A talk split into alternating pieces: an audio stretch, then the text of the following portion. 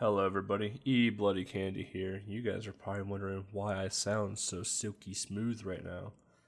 Well, I was having some microphone problems, and we have now resolved said microphone problems.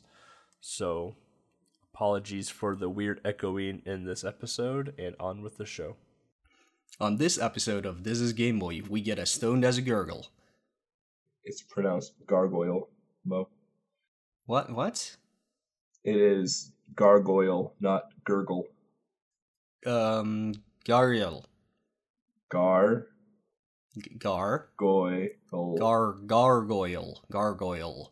Okay, I got it. Okay, I'll try this again. On this episode of This is Game Boy, we get as stoned as a gurgle. Captain!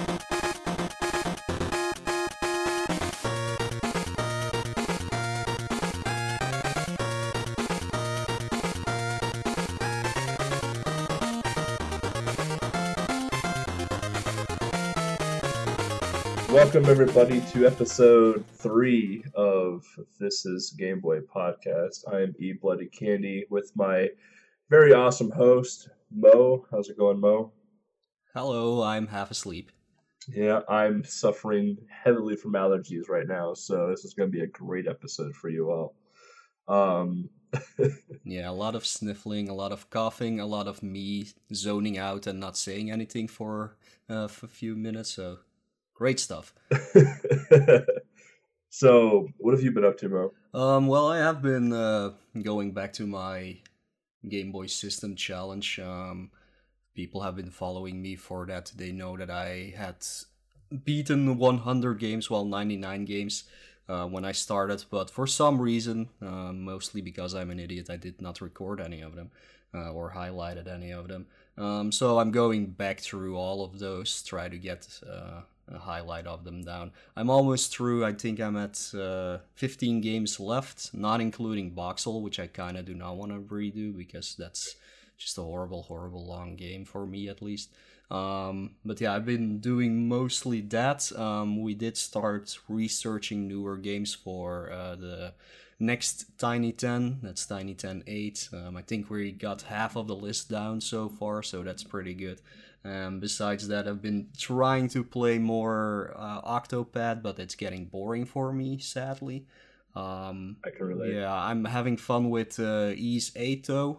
That's a really great action RPG for Switch. And I also bought Hello Neighbor, which might have been a mistake, because that game is very, very poorly programmed, but it is very fun to see what kind of shenanigans happen just because the game is so badly programmed. So yeah, that's what I've been doing for my Afraid Train streams, where I play through spoopy games. But yeah, the story of Hello Neighbor is interesting, but the game itself is like a complete mess, and I would not recommend people buying it, at least at full price. Is that Hello Neighbor game like the game where like you start off in a house and you like go into your neighbor's house, and if you get caught it's supposed to like scare you? Yeah, that's exactly I've watched a few of those games. Yeah, it's like the premise is cool, yeah, but it plays horribly. It's made in Unity, which is always a gamble. Most games I've played that are made in Unity do not work properly, but this one is absolutely horrible when it comes to gameplay. One of the Steam reviews, I got the PS4 version, doesn't really matter, but one of the Steam reviews just read, wow, the alpha version worked better than this one. That's very weird to hear, but yeah, that's pretty much what I've been doing. So what have you been up to? Finished up Midwest Speedfest, a week or two ago now, last weekend I believe. 2 weekends ago. Ran Kirby's Dream Land Extra Mode there as the opening day for Saturday. That was cool. It was a cool little convention. Midwest Speedfest was just a very, very small part of the whole con.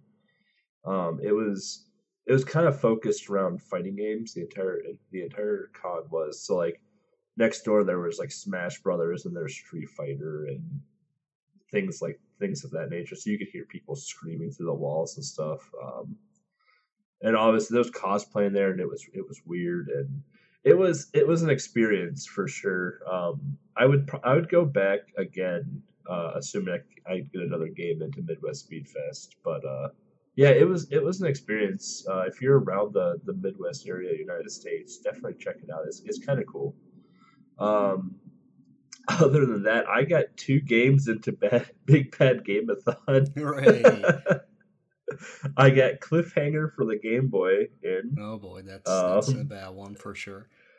Yeah, and I got Sailor Moon in for the Game Boy. Oh, that's not a bad one though. I mean, it's not really a game either, but right. But so I have to get ready for those. That's like in a month, I think. So the only game I'm nervous about that is Cliffhanger because of the cave boss being just absolutely impossible in that version. Outside of that, trying to trudge through Octopath, I ran into a very similar issue to you where I just got to the point where like it's just such a heavy grind right now where I kind of don't want to play it. Exactly. Friday I picked up We Happy Few, which is a horror game, so we've been playing through that, and then the WoW expansion comes out Monday night for us here, so I'm pretty busy in terms of like a whole lot of stuff, so trying to get back to Game Boy, trying to keep a regular schedule on stream, trying to have a life. Yeah, I'm usually not home during the weekend. Like normally we record on Saturday, a little behind the scenes stuff, but again yesterday I was gone all day, so we had to do it on Sunday. Yeah, it's been pretty my schedule has been filled out a lot lately. Normally it goes better once the summer is over, so that makes it easier for us to record, but yeah, for now I'm super busy for sure. Yeah, summers are usually busy for me, especially this year. I've been in like 5 or 6 marathons this year already, and it's just like I said I was going to be done after Midwest Speedfest because I didn't expect to get any games into Big Bad Game-a-Thon, and then I got 2 games into Big Bad Game-a-Thon, so I'm like, well, I guess I have 1 more marathon to do now. So yeah, and Barbie Game Girl got in as well, I've read. Barbie Game Girl got in. Are there any other Game Boy games already, or?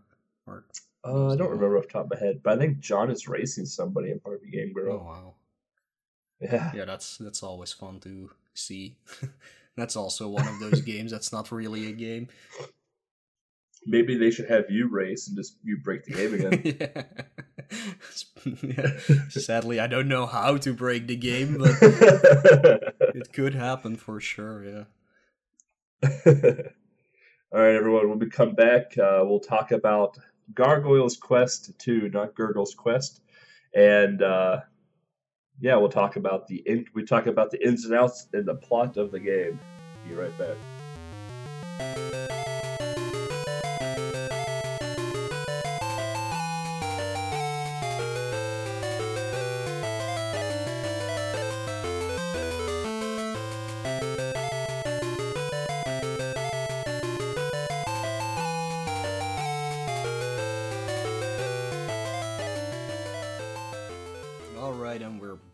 So let's dive into this week's game, or this episode's game, because this is bi-weekly.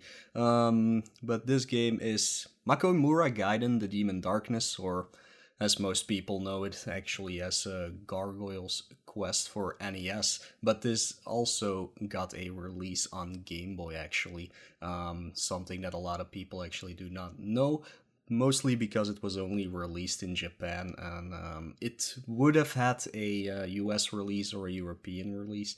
For some reason it got cancelled. From what I've heard, the NES version actually sold very poorly, definitely compared to like the first game that it was on Game Boy, normal Gargoyle's Quest, and probably due to poor sales of the NES version, they decided just to not release it in the US or in Europe anymore. Then again, this is a Capcom game. Capcom is really weird when it comes to releasing games. If you have been following stuff like all the Mega Man games that came out recently, all the collections and stuff like that, they only release physical copies in the US. There's none in Europe. It's driving me completely insane because I love Mega Man and I just love to have physical copies. but for some reason they're just denying it because they think it's not popular in Europe at all for some reason. But yeah, that's Capcom. They really do some weird stuff in the background when it comes to that. Yeah, I'm actually surprised Capcom hasn't released a collection for Ghosts and Goblins. Because, I mean, Firebrand, who is the main character of Gargoyle's Quest, is also in Ghosts and Goblins as well. And it's not like Ghosts and Goblins was a small one-hit wonder for Capcom. I mean, it started off as an arcade cabinet, then ported to the NES and Super NES and Genesis, and we had the spin-off of Gargoyle's Quest for NES, Famicom, Game Boy. Like, it wasn't just a small one-hit wonder. Like, this was a huge series from Capcom. Yeah, the latest that they actually did with the series in its whole, not just Gargoyle's Quest, but also like Ghosts and Goblins, was to release the version on PSP. I think that's considered to be the third game in the series. I'm not exactly sure. But Ghosts and Goblins, Gargoyle's Quest, they have been long forgotten ever since actually the final Gargoyle's Quest game, Demon Quest on Super Nintendo. And for me, it's a series I would love to see back again. Just kind of hoping they maybe put Firebrand in Smash or something to, I don't know, maybe liven it up again, make people interested in it again. I mean, they're bringing back Rare's bringing back Battletoads. Like, Capcom can bring back Ghosts and Goblins. Yeah, like I find Gargoyle's Quest to be the better of the two series. This is a spin-off series, of course, of Ghouls and Goblins. But yeah, I would love to see more games like that again. I don't know how they would like actually do it. Go back to 2D platforming like they did with these games, or maybe even make a 3D game in the style of Maximo. People remember those two games, which was kind of a spiritual successor to the Ghosts and Goblins series, which I also loved. They were really great games. Yeah, I've never played any of those games at all. I never played Gargoyle's Quest 2 up until within the last week or so for this episode. And I didn't have a chance to stream it at all just because of how busy I've been. So I played it on my old school Game Boy because that's all I had available to me. And it was interesting because I have played the NES version before. All right. So I kind of knew what I was getting into with the Game Boy version.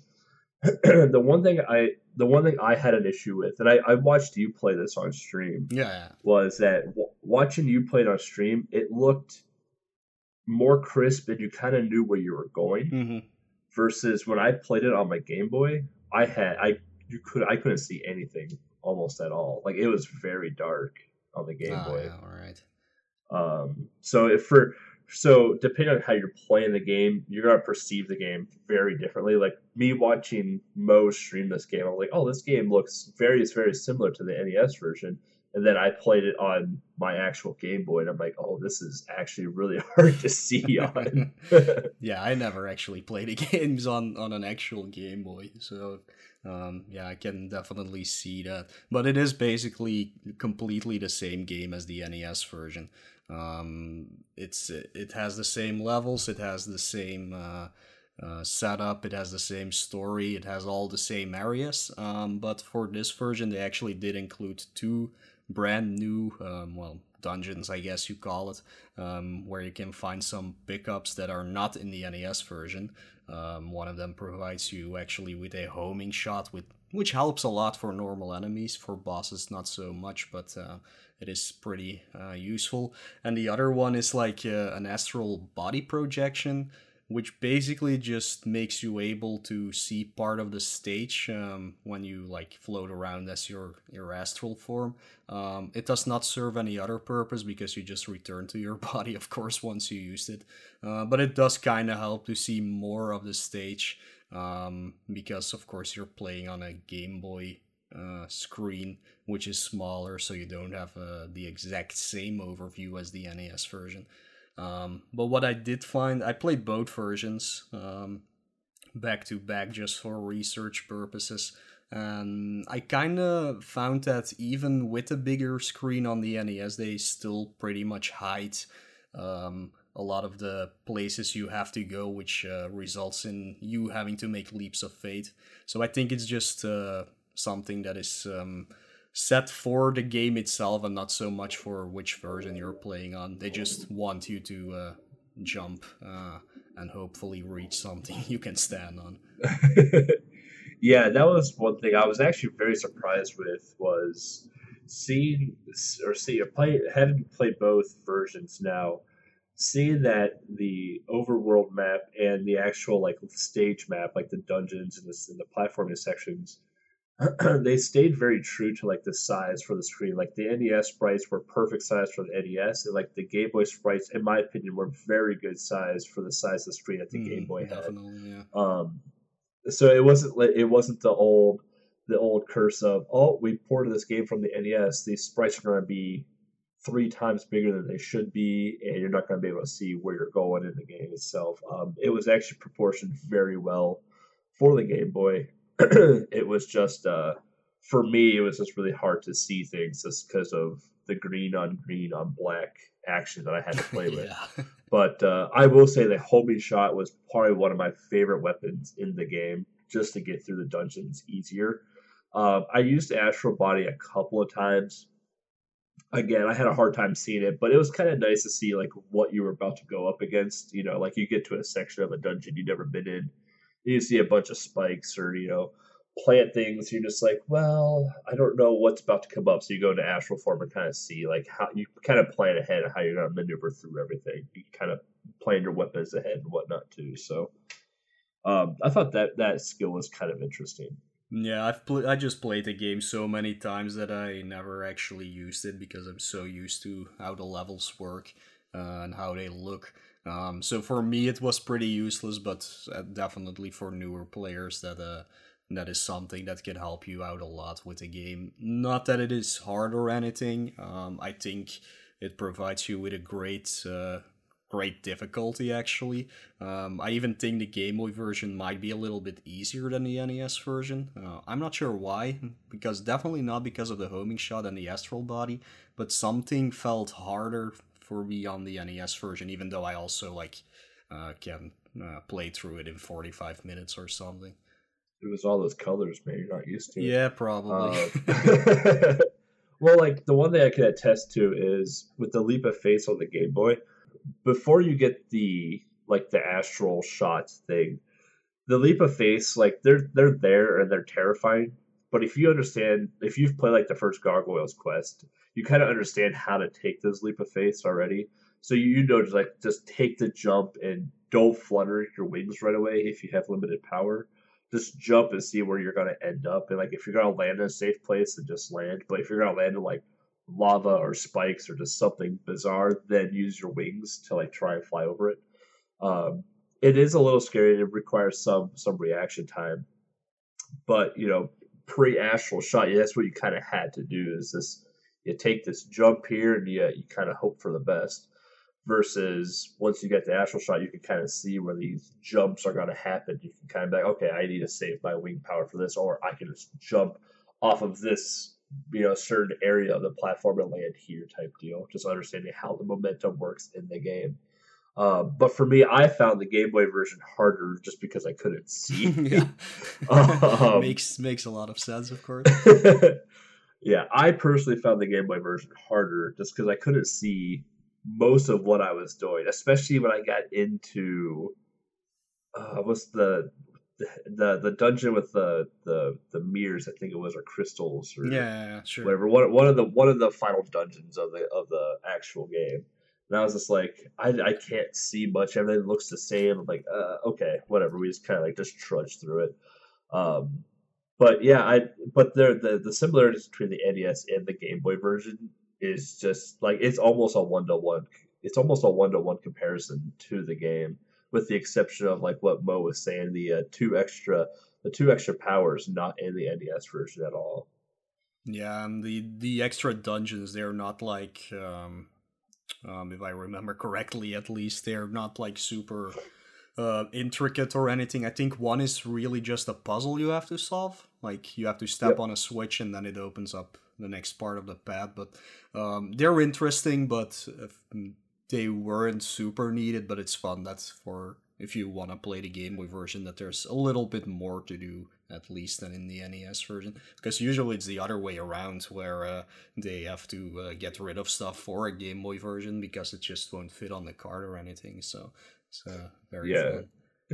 It's a cool little addition for sure. Like the shots are nice and they're helpful for going through the stages, but they're not needed by any means. Like if you missed them in your playthrough, like it's not the end of the world.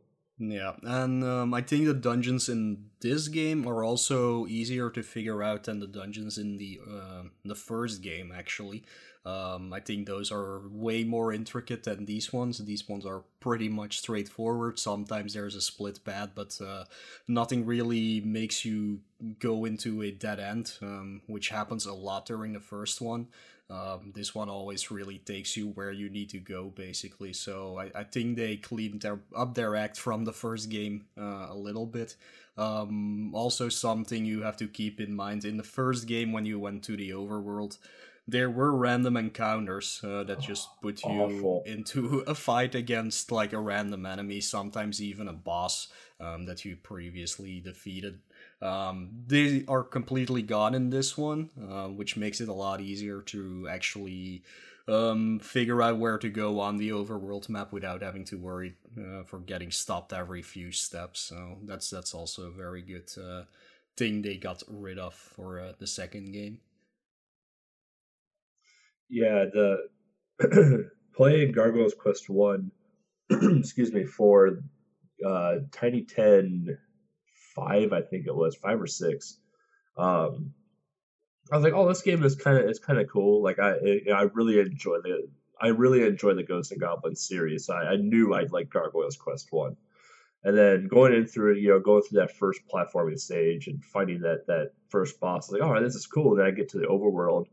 I take 3 steps, I go right into a random encounter, and I'm like, but there's 2 zombies right over there. Why am I going into a random encounter? So with Gargoyle's Quest 1, not only do you have like the set sprites in the map that you have to fight to like open up a path or like to get through a certain area, you also have these random encounters, and they are they're exactly what we say, like they're random. Like it could be every 3 steps, every 20 steps. Like it is awful. Talking to Roguelink about the speedrun, he's like, yeah, I'm never going back to that game again because of the random encounters.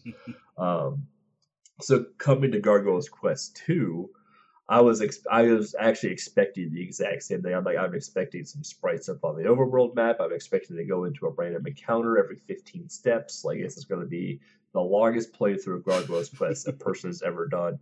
And to my surprise, like, I got like halfway through the game, and I'm like, I don't think I've gotten a random encounter. I'm like, I'm either really lucky or this game just doesn't have them.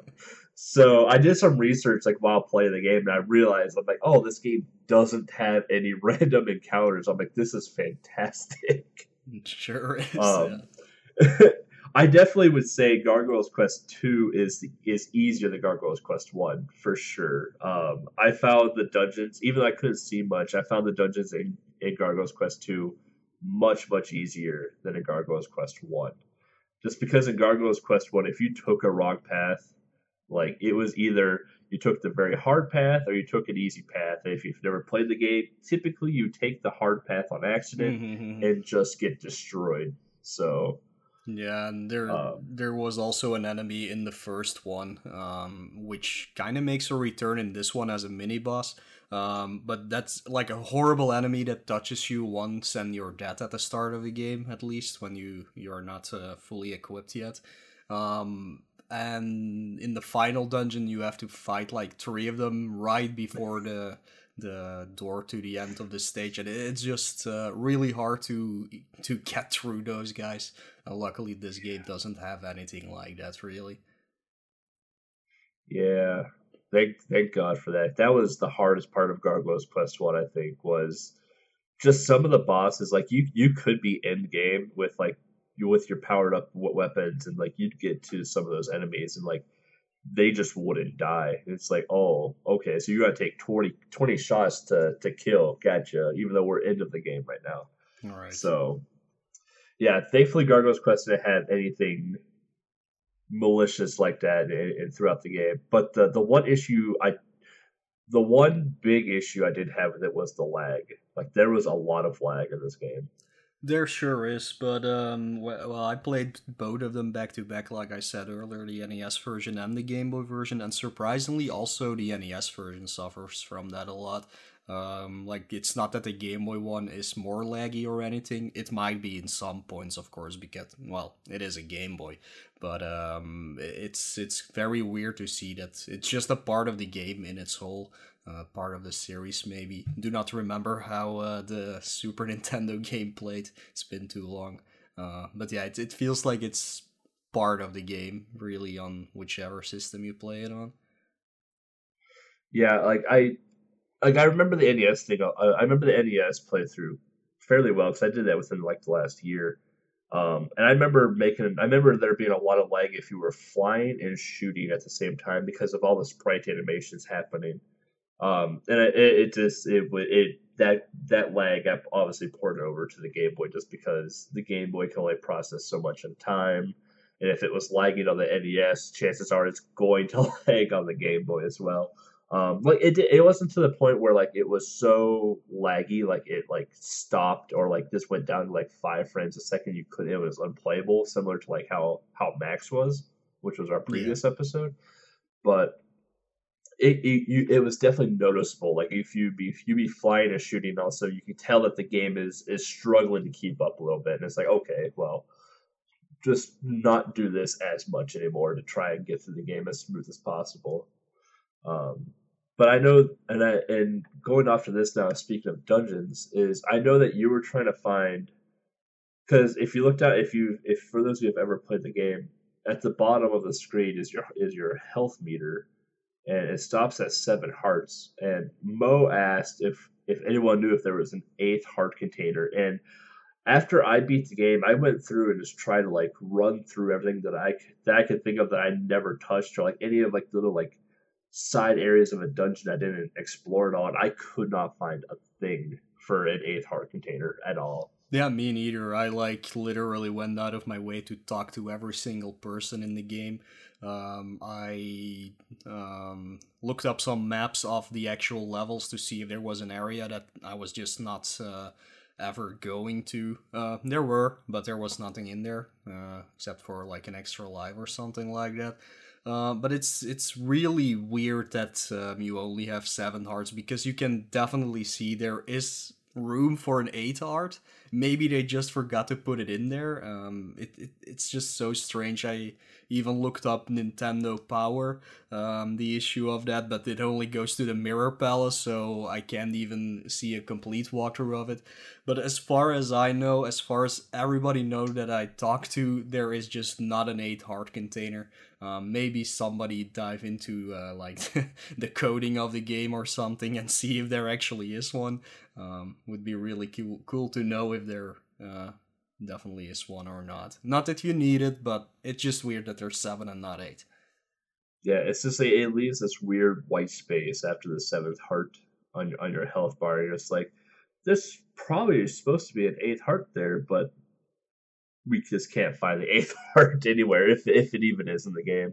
And that's kind of a fun thing about like older games as well, is that like some people that dive into the code will find unused sprites, unused music, like this unused levels from the game itself.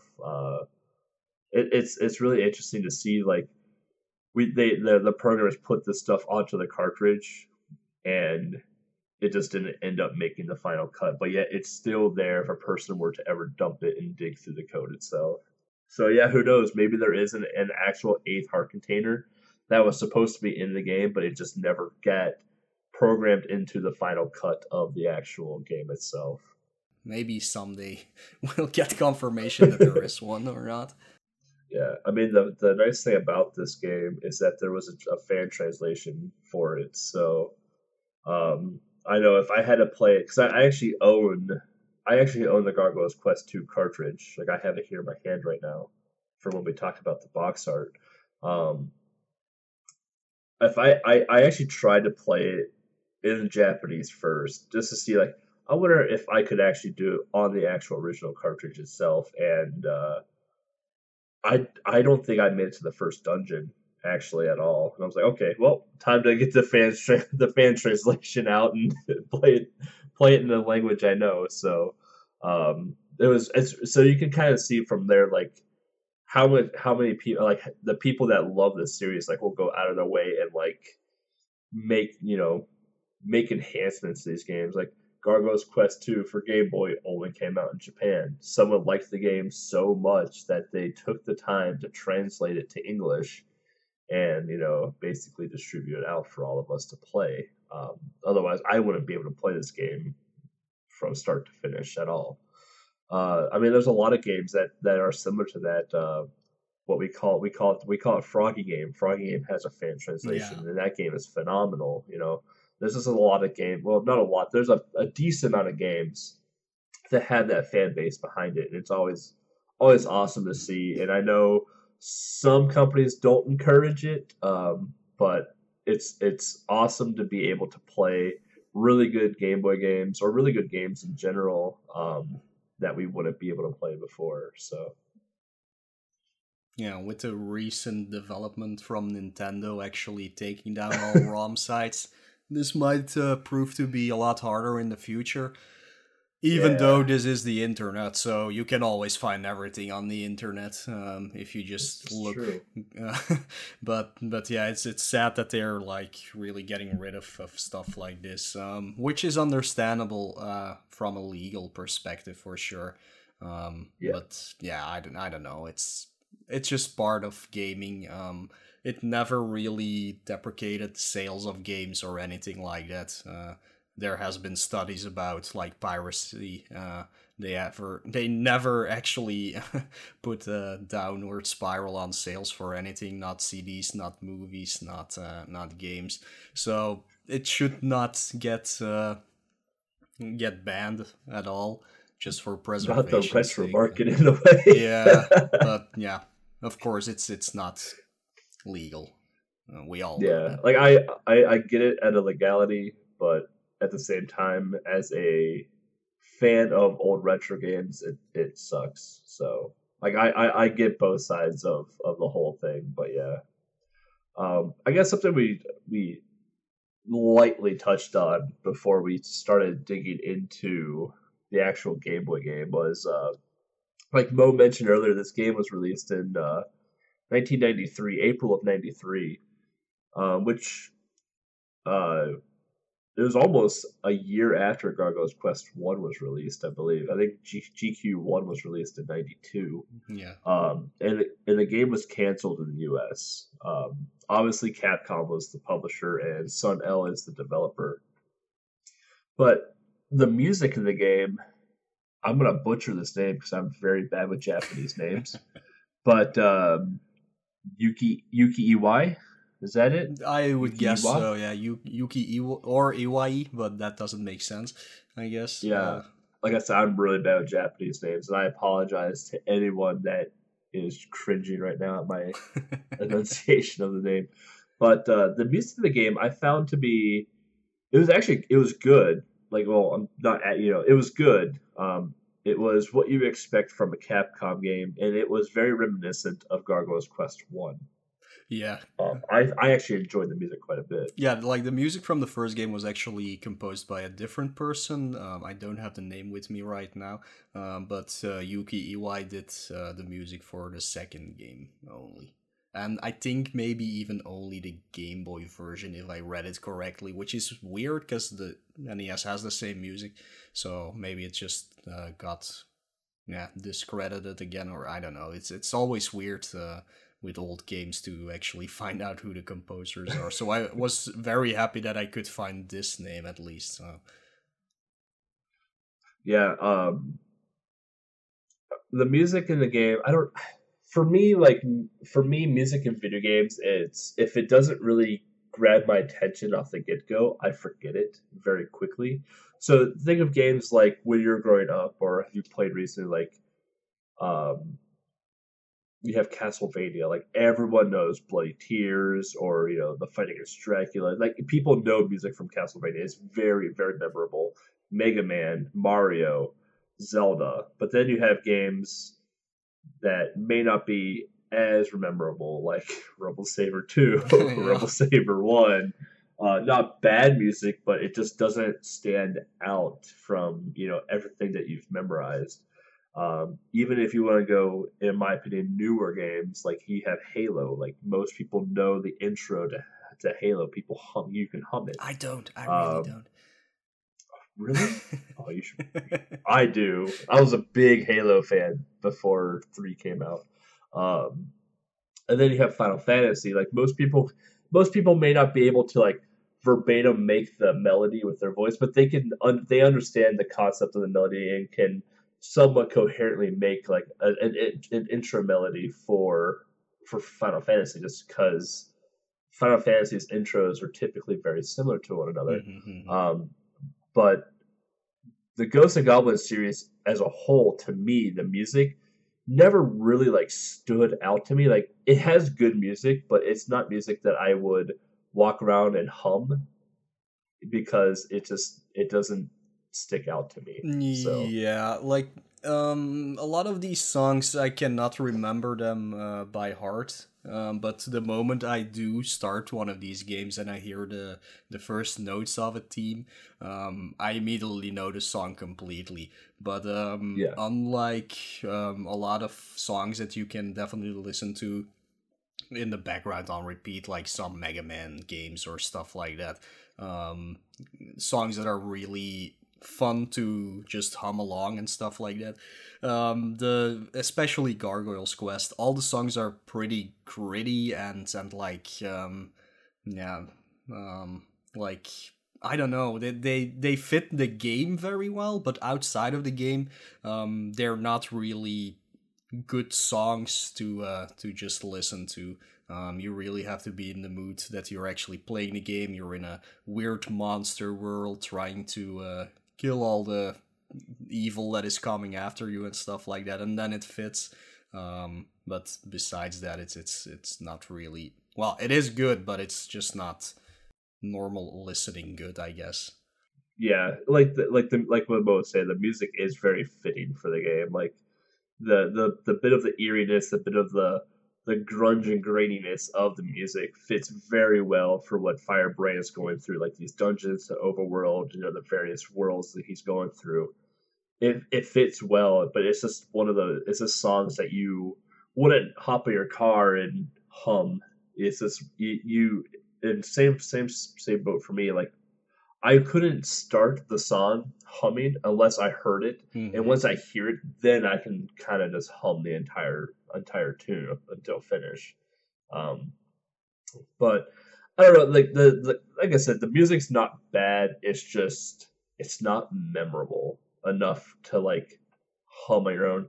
If you're someone that plays the games a lot and really loves the series, maybe for you can just bust out one of the tunes, no problem. But for me, in a way, I wouldn't be able to do it. Yeah, me neither. Definitely not. And I really love the songs when I'm playing the game, so you know, it's kind of weird.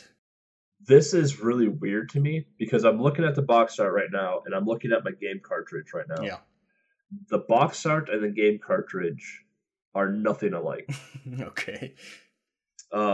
So Mo and I have access to the box art right now.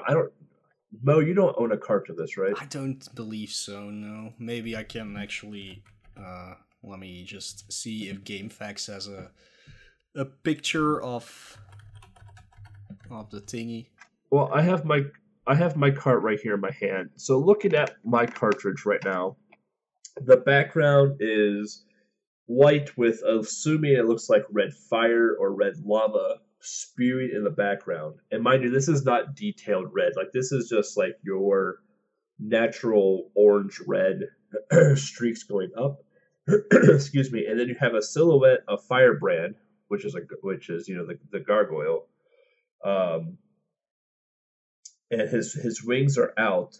And then inside of the silhouette, I'm assuming it says Gargoyle's Quest 2 or something of the nature. It's in Japanese, starting with blue text and yellow text, and Firebrand is smiling. And then underneath it says the Demon Darkness. Yeah. So like on the box art, it has that same silhouette with the words and the Demon Darkness on it on the box art, but they pretty much just cut that out and put it onto the cartridge without anything else in the background. Like, it is one of the most simplest backgrounds I have seen on a Japanese cartridge. But the box art is really, really busy. Like, the box art has all of these enemies on it and all of these, like, bosses. Like, it is just, like, it is literally an anime poster. It's what the box art looks like. It really is, yeah. I'm going to look up the NES. Oh, yeah, there it is. Well, I see it's right. Depending on which one the NES is, like, the NES English version, I guess, is pretty dumb looking. Yeah, it's pretty derpy. Pretty dumpy looking. The Japanese one's nice. Yeah, it's a little less crowded than the Game Boy version, for sure. Yeah. But yeah, it's still... It actually, the picket's the same thing that is on the Game Boy cover, but it's just a little less crowded, I guess. It's a bigger canvas to work with. Like, I feel like... Because I looked at the NES one before we started recording, and it looks like they literally just took the NES cover and just, like, crushed it into this Game Boy cover. So definitely. I do really like the Game Boy cover art, though. I think it's really cool. I'm looking at the card, which is pretty bland, actually, just the logo. Yeah. Yeah, like, looking at the cover, like, the cover is probably one of the better ones that we've looked at so far on this podcast. Yeah. It's the best one that we've looked at on the podcast. Let's just be fair on that. But yeah, like, you have Firebrand. Okay, so, like, the first thing that stands out to me that's weird is they have Firebrand in the middle. Right. Like, kicking Sonic the Hedgehog, the gold version of Sonic the Hedgehog. And it looks like he's about to get grabbed by this pink worm thing. But, like, right below Firebrand is the silhouette of Firebrand. Yeah. So you have, like, two Firebrands, like, right on top of each other almost, right away in the center of the box art. That's the one thing that stands out to me that's weird. Like, you can probably have gotten away with your title sequence on the box without having the silhouette of Firebrand in front of the real Firebrand. Yeah, I guess. Well, they just really wanted to use the logo, I guess. And then it's weird that you see two Firebrands there. But it might also loosely be tied to the actual plot of the game, of course. Like, if anybody has played Gargoyle's Quest 1 or 2, it's all about this legend that there's, like, a red gargoyle instead of a green one, which they totally screwed up, of course, for the box art for the first game on Game Boy. They made him green. It's kind of like Kirby, where they made him white instead of pink. White. But yeah, you're supposed to be a red gargoyle, which pretty much is a legendary hero that will save the entire world. And it slowly becomes clear that, well, you are that guy.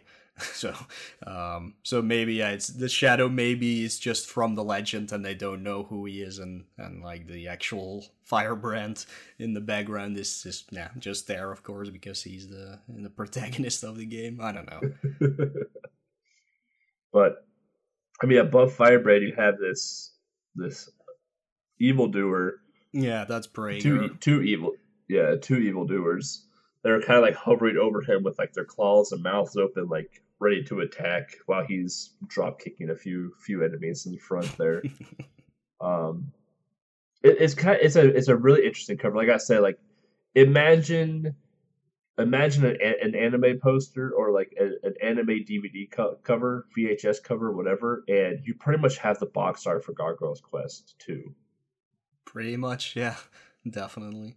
They do like stuff like that in Japan, of course, so that's normal. What I do find to be a little bit stupid for this cover is that weird sun thing in the upper left with the CGB08. I have no idea what it means, but it's kind of weird that it's there and it covers up a part of Japanese games love doing that. Like let me just grab this. So I grabbed my copy of Froggy Game that I have in the box. And the Froggy Game doesn't have it, but it has It has numbers and stuff on it, very similar to that as well. And the cartridge has that stupid little something in the corner as well. I don't know if this is just like a Japanese thing. We'll have to do some more research on that, but that appears a lot on Japanese Game Boy games, and I don't understand why. I don't know if it's like a serious thing, like this was the 8th game released that year or something like that, but. A lot of Japanese games have it. Yeah, or like an ESRB rating or something from Japan. I don't know what it is, but it always covers up a lot of what's supposed to be on. It covers up like a nice chunk of the actual box art. It's kind of obnoxious, and it's kind of interesting at the same time because like PAL and US games don't have that kind of mark. Like you can see the entire box art basically, unless someone decides to just put something over it. Mm-hmm. But for Japan, they purposely like have this thing in the box, like on the label, on the box, and everywhere. It's interesting. It's a little weird, but it's interesting at the same time. Yeah, they did have bigger. I guess they're not bigger boxes than the European or US. No, they're smaller. Yeah, they're lengthier at least. No, they're the same size. Really? Wait. Yeah, I'm holding a Game Boy. For me, in a way, I have Froggy Game complete in box, and I have Monopoly complete in box right here, right next to me, and putting them one in front of the other. Froggy Game is the same height as the U.S. Monopoly box. Mm. However, the U.S. Monopoly box, you know how the spine says Game Boy, like the big Game Boy, that says that goes past the Froggy Game box. So that's how much more box that the US has compared to the Japanese. Yeah, but they still just wasted it on just saying Game Boy. Oh. yeah, and the longer boxes I do have longer boxes of Game Boy games, but they're for Game Boy Color. So I don't know if Game Boy Color boxes packaging changed for old Game Boy or not.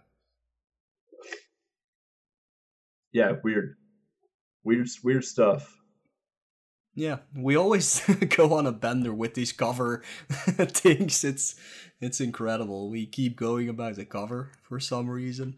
They're always cool because like depending on the region, they're going to change because different artists get involved. Depending on the region, like the art is obviously going to be styled towards the actual people that are going to buy this game. Like, if I was in Japan and loved anime, like, seeing this cover art, I would have adored it. But if I saw this cover art in America in 1993, I would have been like, what the hell is this? I'm not going to buy this. You know, like, there's just things like that, just like what Americans, Europeans, and the Japanese want, you know, all three of us want different things. Just, unfortunately, Europeans and U.S. have to usually cater to the same box art. Mm-hmm. And then you have like the differences, like in this game, like the box art is just so different than the actual cartridge. Like typically the cartridge label is the same as the box art cover, but in this case, like the cartridge is just, it's very, very different than the actual box art itself. Yeah, well, like in Japan, a lot of the cards actually do differ a lot from the cover art. They usually go for something very simplistic on the actual card, which makes it really hard to recognize some games, because like I'm a collector and sometimes I get a box full of Japanese Game Boy games and then I have to look it up by just typing in the DMG code and stuff like that, because I cannot figure out for the love of me what the actual game is by just looking at the cover. And there's a lot of good games that sadly suffer from a very bad cover art. At least on the card itself when it comes to Japanese games. Yeah, like I got a lot of Japanese games a few months ago, and I reckon the only reason I recognized one out of like the 12 that I got was because I knew who Sailor Moon was. That was the only reason I knew what that game was. I was like, oh, that's Sailor Moon. I know who that is. But the others I had to look up by DMG code. Yeah. Yeah, and maybe the last thing to say about the cover art, this game did get an Asian release. I think AS is Asian, right? And they kind of have the same style as the European and the American box arts. So this one actually has a more Western-looking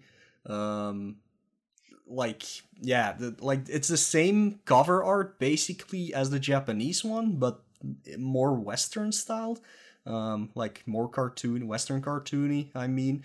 But for some reason, and I do not understand the artist in this regard, they actually had more room to place all those enemies on the screen and have a good place for that that actual logo. And for some reason, most of the bottom part of the box is just like green background, and and they put the actual logo over the top of Breager in the background. So they had such a good way to just lower it a little bit and get rid of that green, so you could see all characters and the logo like not over any characters, and they still screwed it up. I don't know how they did that.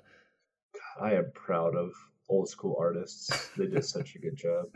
Yeah, it's amazing. But yeah, if you're interested in the box cover art, definitely look it up on GameFAQs. They have both of those at least. They don't have a card, however.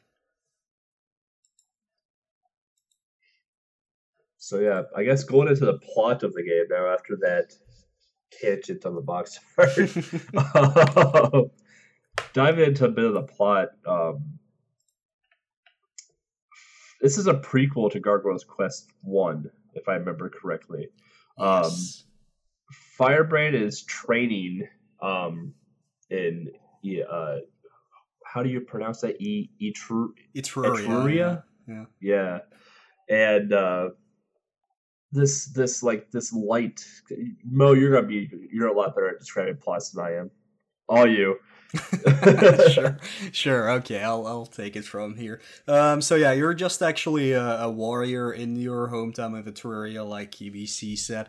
You're going on a training mission, and once you completed your training mission, you come back and you see that your entire village got destroyed by something called the Black Light, and you rush back to your king, who dies on the spot but gives you an item, so you could traverse the chasms, I guess,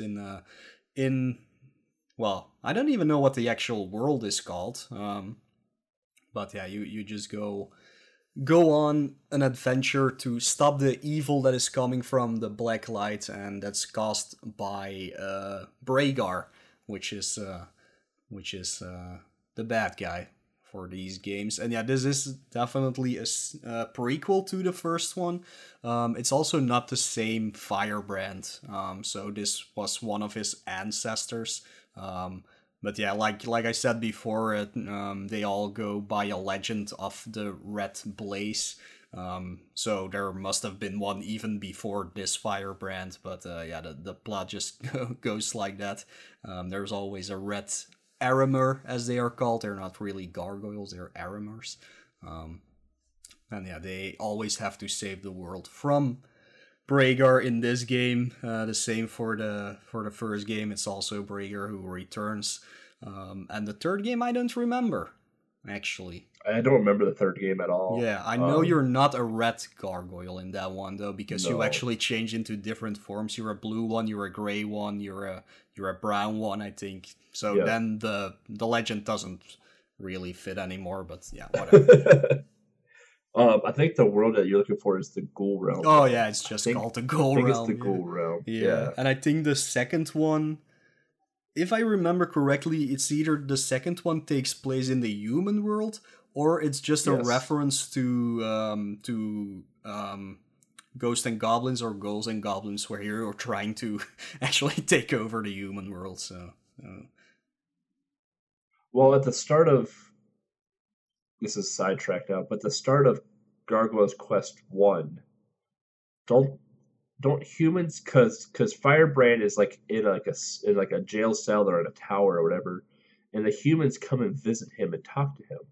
Oh, I don't remember. So I want to say he's in the human world or some sort of dimension with humans in the first one. But yeah, sidetrack. But yeah, this one you're only in the Ghoul Realm throughout the entire game. You're just trying to protect your homeland, basically. Very much so.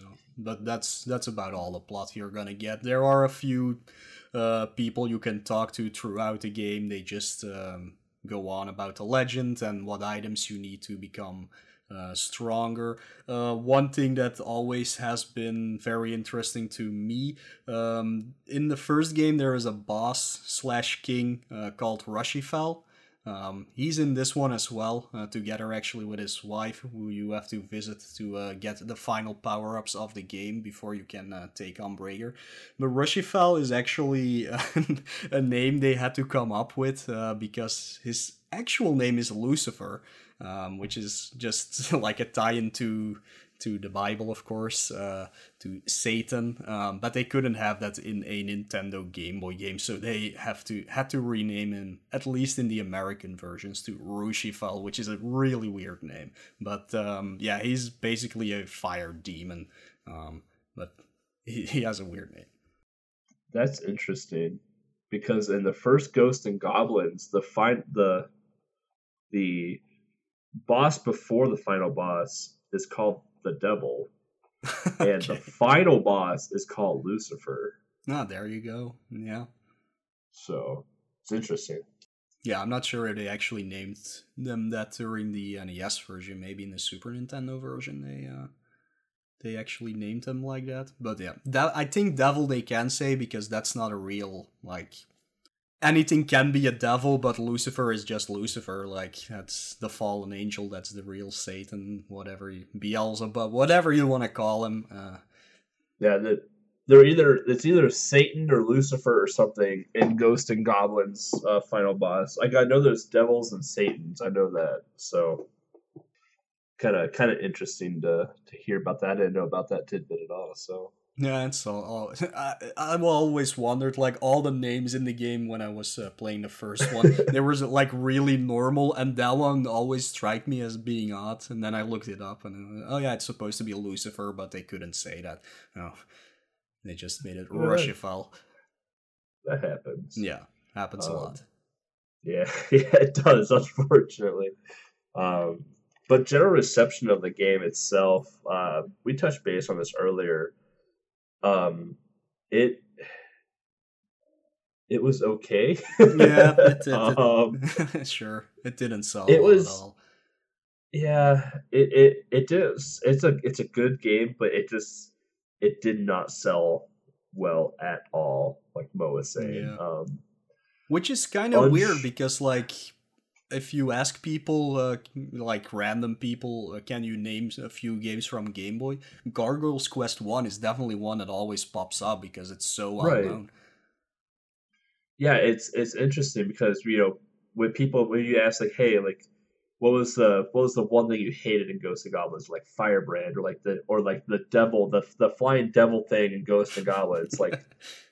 Okay, well, you know, there's a game like, yeah, Gargoyle's Quest 1, or just Gargoyle's Quest, yeah. Sorry. I'm like, yeah, like, people know Firebrand, like, people know the series. It's just very interesting that Gargoyle's Quest 2 just didn't take off like its predecessors did. Yeah, maybe people on the NES really didn't like it. Like, I didn't grow up with that game at all. I grew up with the Game Boy version, for sure. I did not even know there were sequels. Until later in my life, so I played through all of them, and I love all those games. So it's weird that, yeah, maybe at that time there were better games. I don't know. Yeah, I mean, 93. That would have been what prime time for Super Nintendo, and then Genesis. You know, the 16-bit era. So yeah, I mean, obviously there's gonna be better games out, like Donkey Kong Country, Super Mario World, things like that. But yeah, it's but like I grew up with Ghosts and Goblins on the NES, and I wouldn't play a Gargoyle. Like, I didn't know Gargoyle's Quest existed until probably like 5 or 6 years ago. Oh wow. And then, you know, and I the first Gargoyle's Quest I played was the first one. Back in the Tiny 10, like, we had a goal that was like complete the first dungeon or something like that in our Tiny 10, and I was like, oh, this game is actually really good. I'm just gonna sit and play it. So I played through it one night after practice, and I was like, oh, this is a really good game. And then come to find out that there's a Gargoyle's Quest 2, and I was like, oh, well, gotta try and play that. And yeah, like it's really interesting how like my progression of the Ghosts and Goblins series happened. Like I knew about all of the mainstay, like the main console Ghosts and Goblin games, like NES, Super NES, Genesis. Yeah, but I never knew about the handheld ones up until semi recently. Yeah, isn't it's also on Game Boy Color, I believe, right?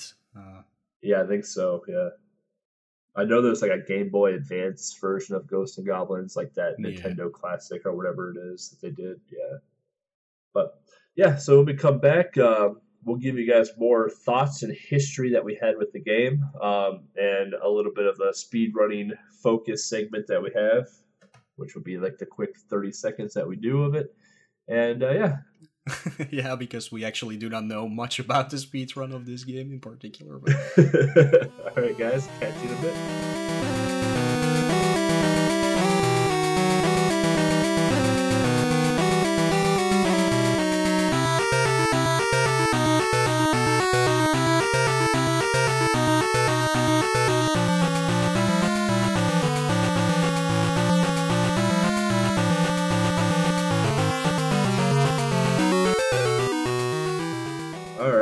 We're back. Welcome back, everybody. So, short thoughts and history of the game. I know I gave some of it already in the previous segment, but for me, Gargoyle's Quest 2, good game. Doesn't live up to Gargoyle's Quest 1, though, in my opinion. I honestly think Gargoyle's Quest 1 is a bit better than Gargoyle's Quest 2, just because of the difficulty curve in the game. The random encounters aside, like I felt like Gargoyle's Quest 1 was a more fleshed out game. Like I felt like Gargoyle's Quest 1 was more thought through before Gargoyle's Quest 2 was. The controls were pretty much the same. Gargoyle's Quest 2 is a bit laggier than Gargoyle's Quest 1. But overall, not a bad game. Like I said before, like I never knew these Gargoyle's Quest game existed until about 6 years ago, and I played Gargoyle's Quest 1 2 years ago, I think, and then this one within the last week.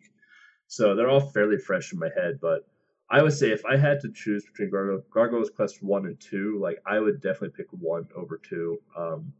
And that even goes for the NES version. Like the NES version of GQ2 and of Game Boy as well, like they're the same. And I remember my NES playthrough of Gargoyle's Quest 2 very vividly.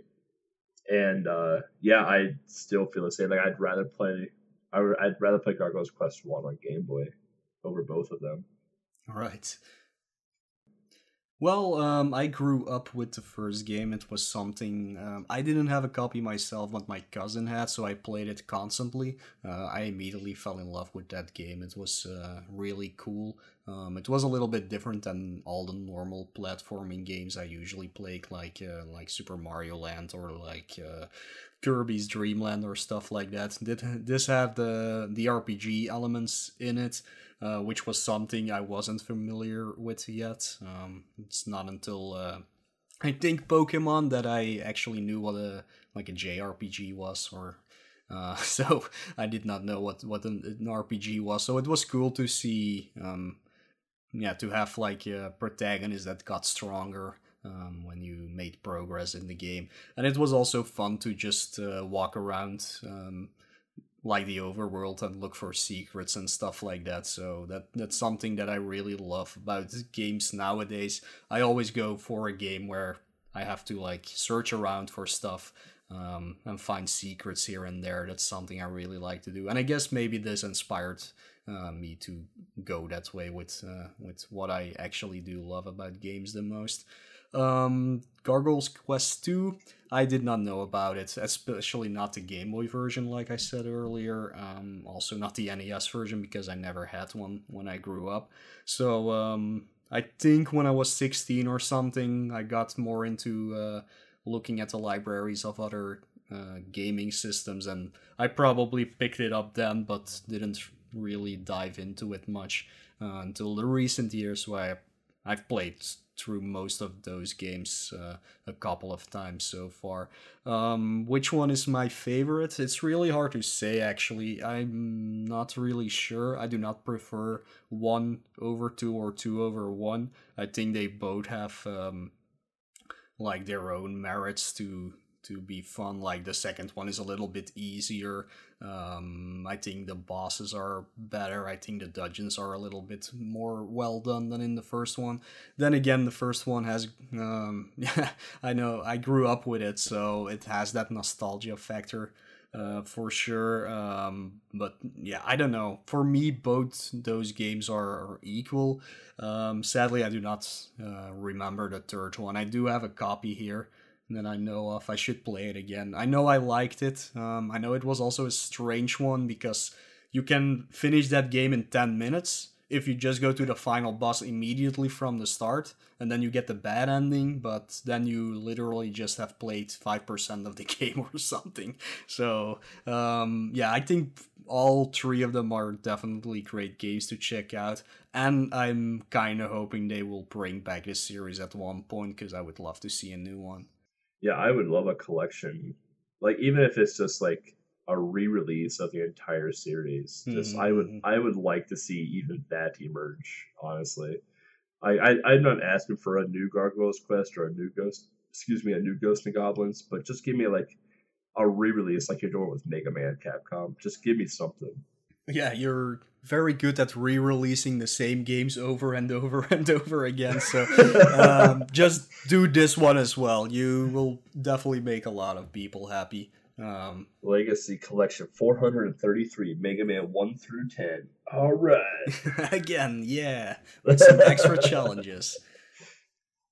I love Mega Man, by the way, audience, but man, Capcom. Yeah, I love Mega Man as well, for sure. But yeah, and freaking release physical copies in Europe, because I didn't even know you guys make physical copies. Yeah, like I just go to GameStop and like they have a wall of them, but I'm like, oh, all right. Yeah, I didn't know you guys weren't getting physical copies. Yeah, like we can order them from Amazon.com, of course, but it's just really a really stupid idea just to release physicals in one part of the world and not the other. Yeah, that is bizarre. If it wasn't so expensive to send stuff to you, I'd send you a copy. Yeah. Yeah. Bad marketing decision there, Capcom. I don't know what's up with you. Yeah. Yeah, Capcom, I'm gonna need you to stop making Street Fighter games and focus on other things. But the speedrunning section that we have, like, we don't have much in this section. Yeah. Roguelink's the man, the legend of Gargoyle's Quest for Game Boy. Having, I believe he has a world record in 1 and 2 for Game Boy. I couldn't tell you what the times are because I actually can't find Gargoyle's Quest Game Boy on speedrun.com. I'll give it a try. I can find the NES version, which I think White Hat might have the record for, but I can't find the Game Boy version at all. Yeah, I mean, with no random encounters in Gargoyle's Quest 2, like, it makes a speedrun a lot, I guess, I don't want to say easier, but it makes it more fun, because you don't have to worry about, oh, I'm going to take 4 steps here, get a random encounter, and like, oh, I've already hit 6 random encounters before the first town, I'm going to reset because I got bad luck. Like, I've played games with luck involved, and they're not fun. Like, I play Kirby's Dream Land. I know all about it. There's no step counter that we know of, and for Gargoyle's Quest 1, like, there's none of that I'm aware of in a way. So it's just all roll the dice whether or not you're gonna get into a fight or not. So with Gargoyle's Quest 2, like, you have that equation taken out of the speedrun altogether. Like Mo was saying, the dungeons are a bit more linear. Like, they're easier to maneuver through. So you have the movement variable to you now, where like it's easier to move through things. So now movement optimization is going to be a heavier role to play in this game. So I did find the times for the Game Boy version, at least. There's two categories. There's the any percent category and there's the all collectibles category. What can I say about the difference between those two? The all collectibles, like the two extra weapons, are totally unnecessary to get. And there's also a health potion that you can make by doing two optional bosses, I believe, or one optional boss and one optional dungeon.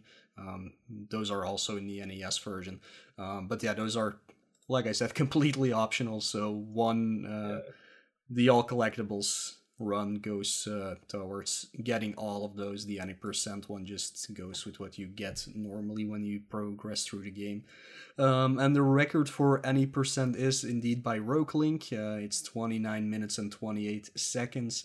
And the all collectibles one is also by Roguelink. It's 35 minutes, 27 seconds. But there is another runner for that one. Mate Walkhurt. Mate Walkhurt. Yeah, I don't know what. Okay. But that's 36 minutes, 22 seconds. So pretty close together. It's like a 1 minute apart from each other. Yeah. That's a lengthy run for a Game Boy game. Yeah, for sure. I mean, it's no Pokemon or Zelda, but I mean, that's a lengthy run for a Game Boy game. Yeah. I'll pass. I like my 10-minute games. Yeah, I tried both of them out once, but I gave up pretty quickly. They're just too long for me. Yeah, I tried learning Gargoyle's Quest 1, and the random encounters ruined it for me. I'm like, never again will I try to learn the speedrun of Gargoyle's Quest 1 unless we can figure out step manipulation. Yeah. I would say if you're interested in speedrunning these games, try the second one because not a lot of people run it. It's just a better game for speedrunning because of no RNG, and you can always just watch the NES version, which gets a lot more love for sure. But it's really the same game. So. It's very much the same game, just NES has color. The Game Boy version is whatever color you want to play it on. It's Super Game Boy 2. Don't use Super Game Boy 1. No, do not. Please do not. Also, do not move. Okay. Do not use any not approved emulators, of course, because we have been getting a lot of questions in the Game Boy speedrun community about some very questionable emulators. Well... there's this like new emulator thing that's like Steam, but for emulators. And at its core, like the Game Boy one at its core runs on Gambit, which is an approved emulator. But since it's like tied in with all these other things, like doesn't run the game accurately, like how does it actually run the actual Game Boy game with all of this other stuff, assorted with it? Like just because it has the same core base to it doesn't mean that it's going to be accurate type deal. But like BGB, Gambit, and BizHawk, like we know those three off the get go are fine. Like there's been a lot of tests, there's been a lot of research into those, and we know like, hey, like these ones run accurately fine. But like there's a lot of new like emulator things coming up, or just like, hey, I have a RetroPie, can I use my RetroPie? Well, it runs off the Gambit core, but it's actually faster or slower. I can't remember what the diagnosis was on that, but I was just like, so it's just like there's a lot of things like that coming. Like, hey, I have a Retron. Hey, I have a RetroPie. Hey, I have this. I have this. Like, there's a lot of like new things. Hey, I have an emulator on my phone.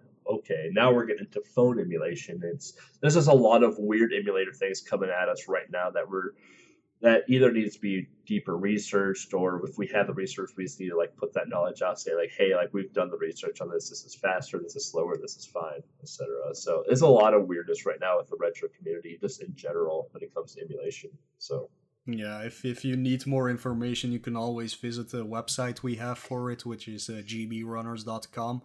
All of the information we know is on there. We need to really redo that website because it's a train wreck, but that's something for in the future. And you can always, of course, ask us for an invite for the actual Game Boy speedrunning Discord. We have a technical stuff channel where a lot of those things get discussed, and then you get the answers from the people who actually know how to test everything properly. So you always get an answer pretty quickly there. Yeah. Yeah. With that, we're going to take another short break. When we come back, we're going to talk about some community events, viewer questions, and the close off. See you guys in a bit.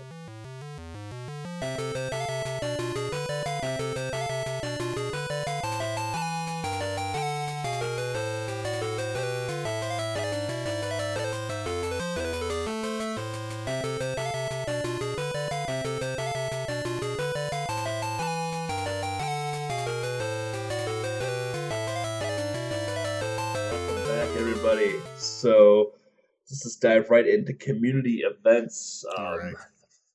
First one that comes to mind for me is Big Bad Game-a-Thon, which is September 14th, I believe. Yeah, that's still on time then.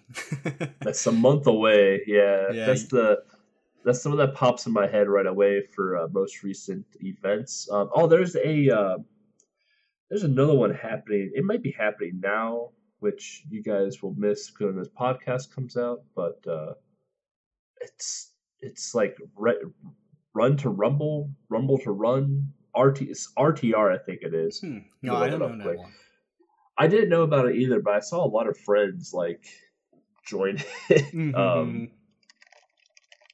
Yeah, I have no idea. Like I don't have any community events myself, but as I said at the start of the podcast, we are working on Tiny 10 8, and as per usual, that will probably happen in November, the second or the third week of November.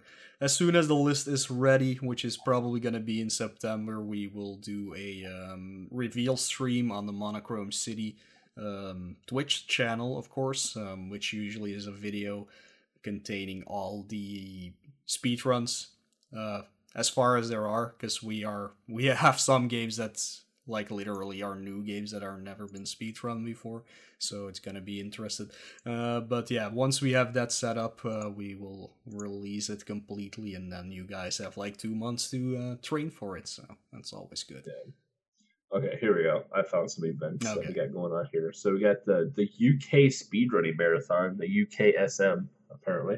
All right. That's August 17th. I don't know much about that marathon at all. So there might be some Game Boy games in there. There might not be. I have no idea either. There's a Metroid Marathon happening on the 17th of August as well. So maybe there's a Metroid 2 run in there you guys can check out. That would be cool. That'd be awesome. That's a really cool game and a really cool speedrun. Yeah. And then there's the, I don't know how to pronounce this word, but the Benelux speedrunner gathering? Benelux. Okay. It's Belgium, Dutchland. I call it Dutchland. But yeah, Belgium, okay. The Netherlands, and Luxembourg. So Benelux. Okay, so Benelux, yeah. Speedrunner Gathering, BSG, is happening on, let's see here, August 18th.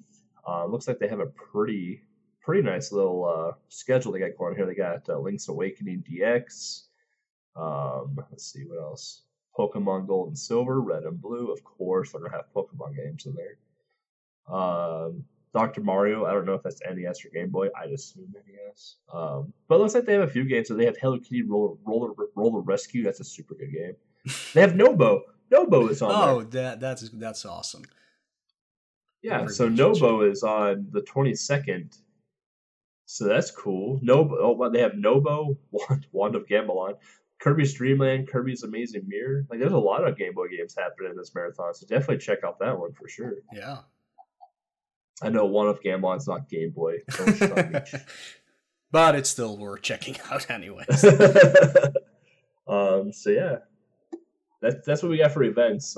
If you're in our Discord, we have a Discord. You'll hear all about that in a second. But if you're in our Discord, I'm trying to get an event bot programmed and running for us so we actually have an event So the event channel is not just me finding things and typing it in. So yeah, good luck with that. I can't help you with that at all. Trying, might have to recruit legs. Yeah, my knowledge with coding is very, very bad. So I can never figure stuff out like that. So viewer questions. Well, I don't think we have viewer questions. Like, the only question that we had for this episode was my own question. Where in the world is the 8 heart container? So, we already and touched no one knows. On that one. No one knows. No one knows. I guess Pianist Man asked if he was missing out on the lore. Yeah. He never played the original Gargoyle's Quest. So to answer that question, no, you are actually enhancing your lore for when you go to play Gargoyle's Quest 1. I guess, even though they're so loosely tied to each other, but yeah, no, so it doesn't really matter. You're not missing out on any very intricate details you would need. You gotta respect the lore. Yes, man. All right. You always play the games in chronological order, starting with Zelda. Do the Zelda games in chronological order, and it'll all make sense. It sure does, yeah. Just like Metal Gear. Just play that chronologically, makes all the sense in the world. And after that, just do Kingdom Hearts. No one can follow that story, let's just be fair. I have to look it up constantly when I'm playing those games, because I'm like, wait, what happened again? Okay. Why is Donald dead for the 13th time? Yeah, 13? I think we're at almost at 200 now. Yeah, for people who don't know, whenever I play Kingdom Hearts on stream, I have a counter for whenever Donald dies. So.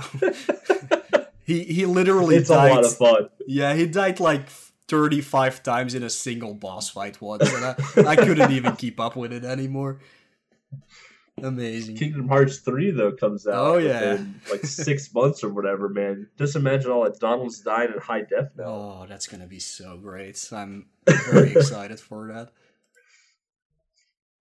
Okay, I guess that's pretty much it for this episode. Like we don't have much more to say. At least I don't. Maybe you have something random to say, EBC. Not really. Oh, I guess I do want to touch base. So, like, if you are a collector of this game and wanting a copy of Gargoyle's Quest 2, let me just look it up quick. I had it open. I closed it because I'm stupid. The NES copy of this game, you're looking at about $80 to $100 for the NES version of this game. And the Game Boy version. Oops, you gotta spell Game Boy on eBay. Is about $30, $20 to $30. I got really lucky with my copy. I got mine for like $15. I got super, super lucky with mine. But I know on eBay they do a lot of like buy one and two together deals, because that's how eBay is. Like, one and two together is about $40, looking at eBay right now. But the Game Boy version is definitely the more cheaper version if you were wanting to play this game. Like we've said a million times earlier, the Game Boy version and the NES version are very much the same. Maybe a couple differences aside here and there, but they're very, very much, they're very, very similar to one another. So if you wanted an actual cart, if you wanted to play the game on an actual cart, dive in for the Game Boy one.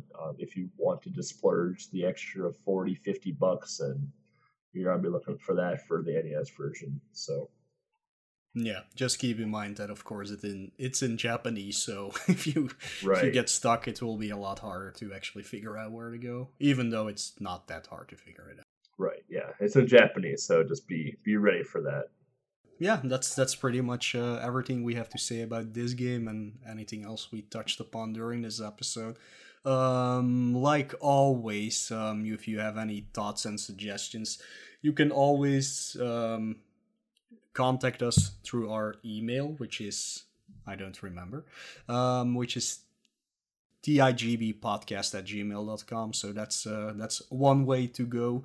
You can always, of course, get in contact with us through our Discord. We will, of course, place a link to that. I think I already did, actually, on our SoundCloud.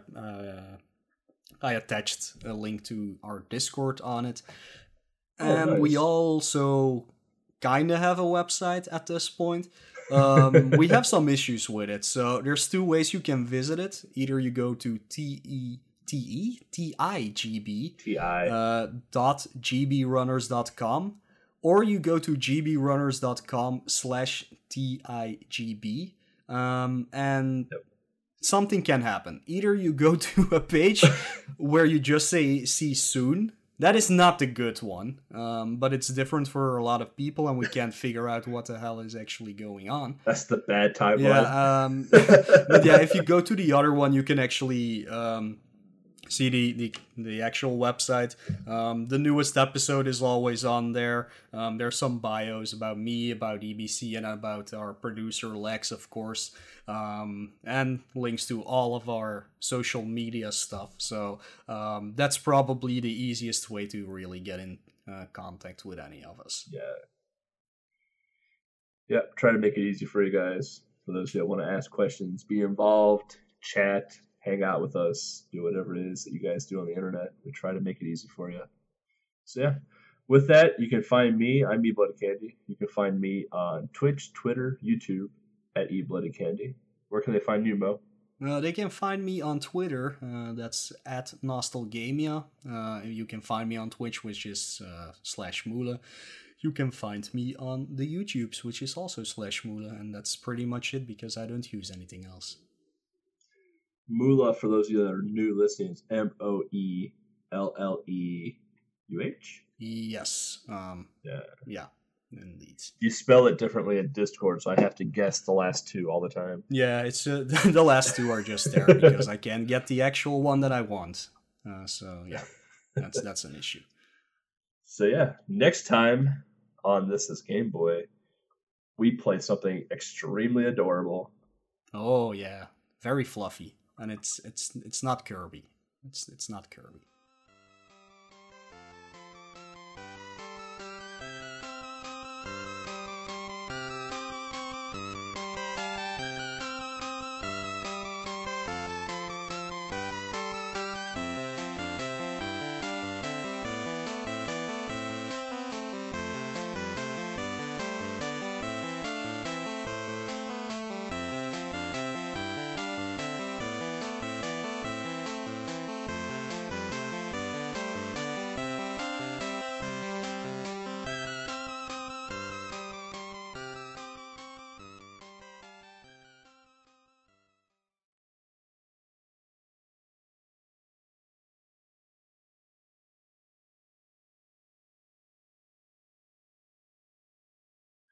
Yeah, when I was looking up labels and stuff for this game and box art, Rogue Link's face was just all over Google for this.